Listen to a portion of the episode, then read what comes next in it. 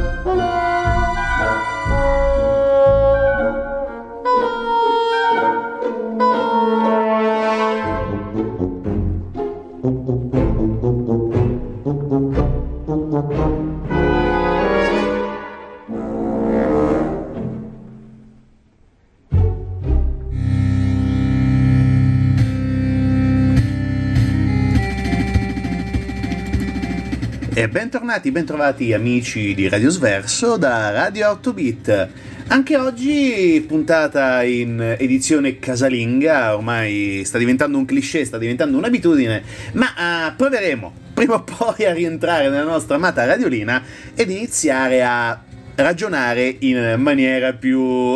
complessiva, diciamo così. Ma nonostante tutto, anche oggi Radio 8 Bit vi porta a passo tra i mondi, diciamo così, perché oggi, come avrete sicuramente visto attraverso i nostri social, raccontiamo una storia molto particolare, perché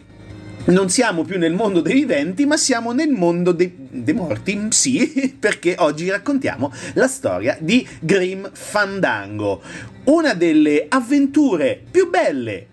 oggettivamente brutte non, mai, non, ne ha mai fatte, la Lucas, ma una delle avventure più belle della Lucas, una delle prime, se non addirittura, anzi la prima realizzata con grafica 3D, ma soprattutto un'avventura assolutamente inaspettata. Ancora una volta, dietro eh, a tirare le fila, a muovere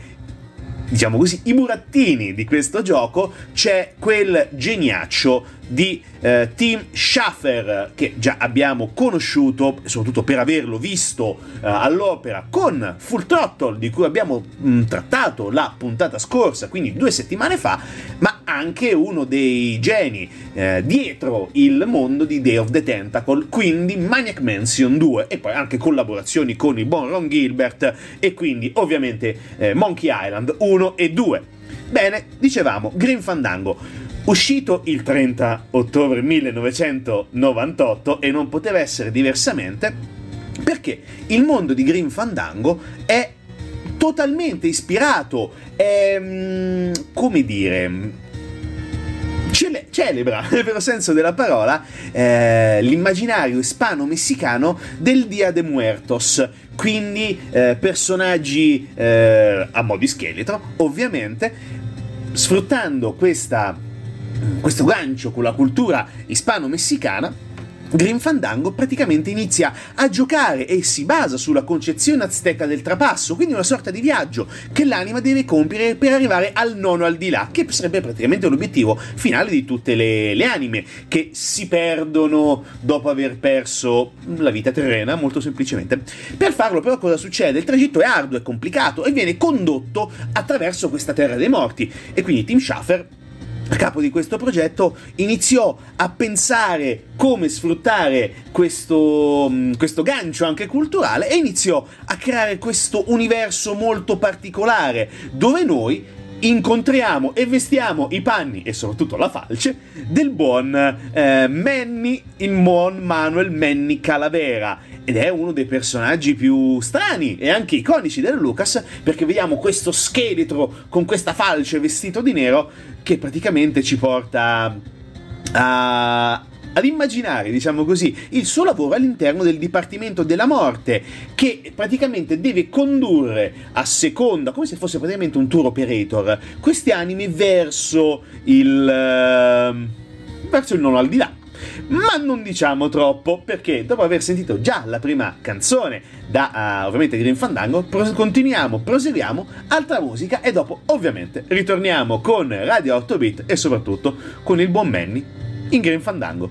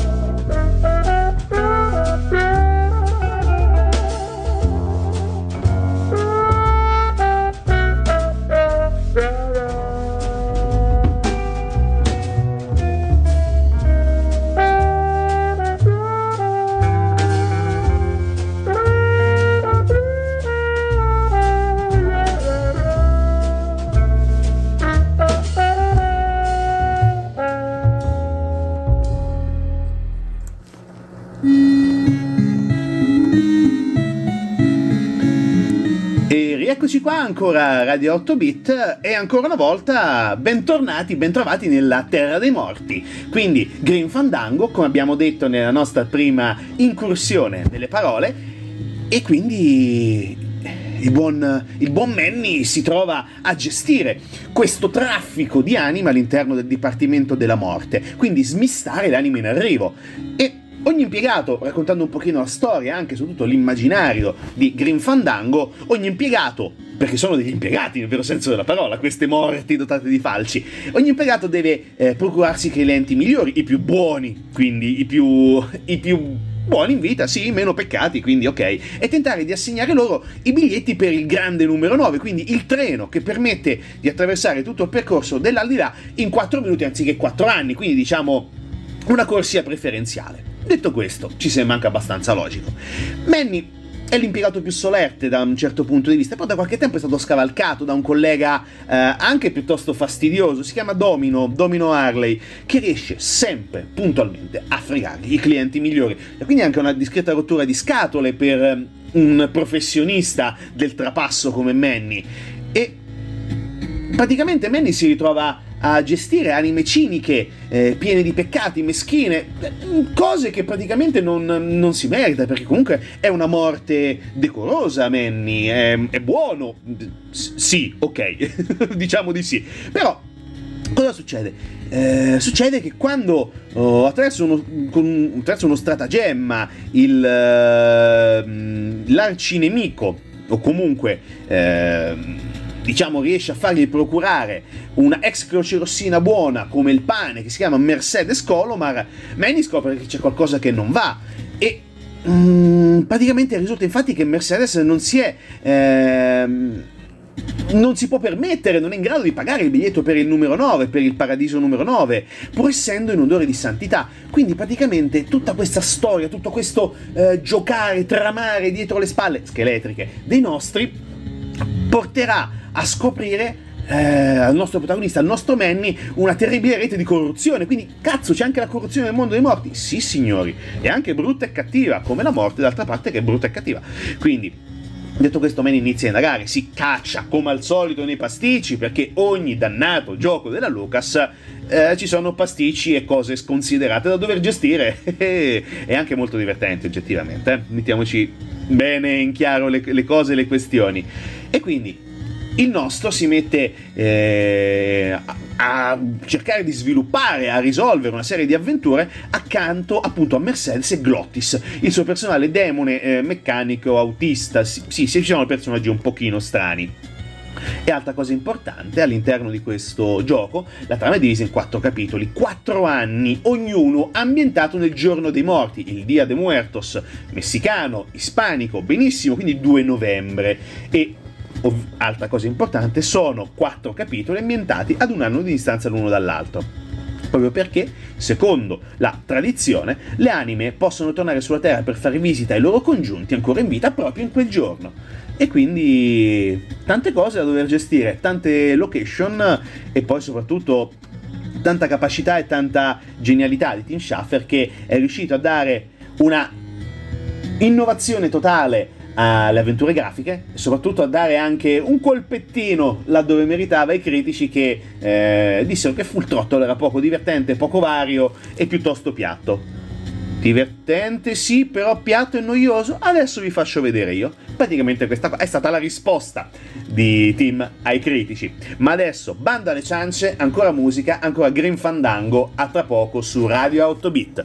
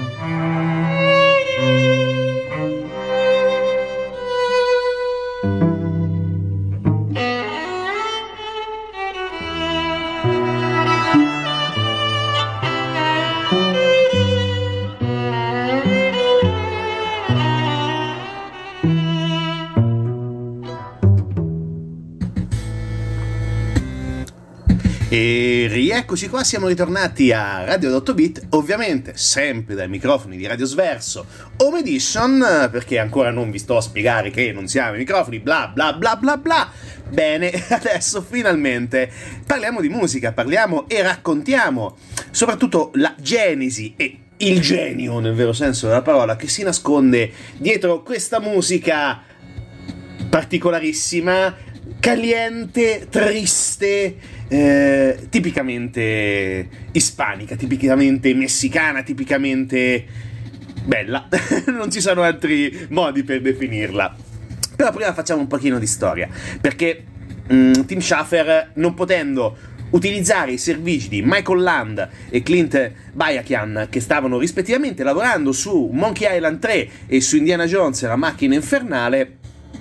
sceglie di giocare sul sicuro anche in questo caso, perché trova Peter McConnell che torna a fare squadra ancora con, con Tim subito dopo Full Throttle, quindi in pochissimo tempo il dinamico duo Peter e Tim si riforma. Però questa volta se Full Throttle dal punto di vista musicale, passatemi il termine, non che mm, mettiamo subito le cose e le mani in avanti, Full Throttle era, diciamo, molto lineare come colonna sonora, bella, molto bella, anzi bellissima, ma lineare, perché comunque raccontava la storia di un motociclista, quindi heavy metal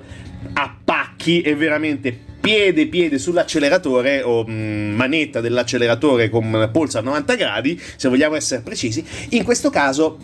e soprattutto con Green Fandango e con la storia dietro c'era bisogno di più profondità definiamolo anche una introspezione maggiore e non ci sbagliamo perché comunque tutte le canzoni che abbiamo anche sentito fino a qua, fino ad ora e poi che si possono ritrovare nel gioco sono canzoni molto profonde, hanno uh, vari umori, non sono eccessivamente lunghe, tranne qualche piccola uh, eccezione, ma sono veramente poche, sono però uh, molto molto complesse, molto complicate, ben strutturate ci sono fiati, percussioni tipic- tipicamente centroamericani e ovviamente tutto questo serve per richiamare appunto la cultura messicana nel tessuto del gioco. E mm, c'è anche da considerare una cosa fondamentale, essendo un noir, essendo pensato anche come eh, se fosse in un clima anni 20-30, quindi classico noir, mi viene in mente come se il nostro Manny fosse una sorta di Humphrey Bogart leggermente mm, scheletrico, ok? Eh, quindi anche un certo eh, retrogusto appunto da colonna sonora di noir americano anni 30 ci sta veramente da Dio e soprattutto da come abbiamo detto prima, una profondità maggiore ad un'avventura già complessa a livello teorico, a livello di pensiero, perché comunque lavora su molte strutture diverse, soprattutto su molti piani diversi dell'immaginazione, perché già abbiamo il piano vivente, il piano mh, mm, dei morti, nel vero senso della parola, e poi c'è tutto questo mondo in mezzo che ci permette di arrivare veramente al eh, paradiso numero 9, al numero fan- fatidico, al fantomatico, al, non al famigerato, numero 9, che sarà sarà il riposo finale per tutti quanti che hanno finito il loro percorso di vita terreno. Ma detto questo, è anche ora di proseguire con un pochino di musica e poi saluti finali su Radio Autobit.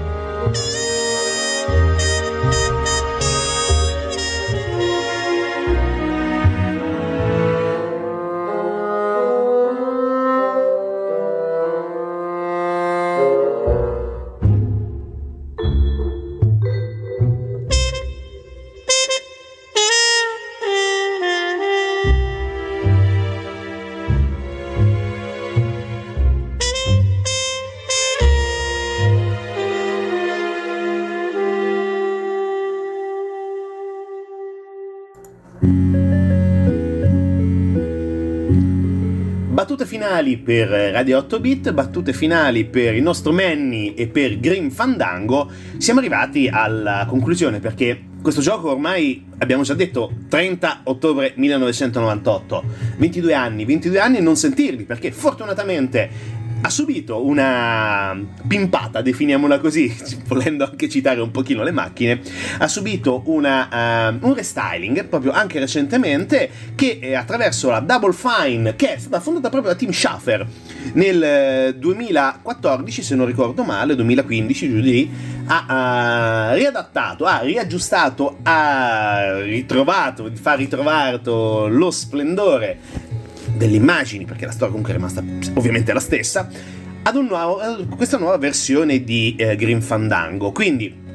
anche ovviamente tanti nuovi sistemi operativi, tante nuove console, perché originariamente il nostro è uscito per ovviamente Windows e successivi XP, originariamente Linux, OS X e poi ovviamente tutte, alcune, tutte, alcune delle console che poi sono arrivate nel corso degli anni.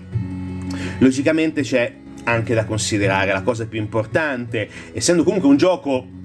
discretamente antico, definiamolo così, non eccessivamente, però comunque discretamente antico, lo si può trovare facilmente e veramente con pochissimi soldi da trovare sempre sulle solite due piattaforme che ormai dovrei farmi anche sponsorizzare da loro in qualche maniera, non so come, tramite ovviamente Great All Games, tramite GOG e tramite Steam. Mm, si equivalgono, GOG ovviamente più indirizzata verso l'all style, verso il retro gaming, quindi è facile trovarla anche e spesso e volentieri in offerta questa avventura, così come Steam.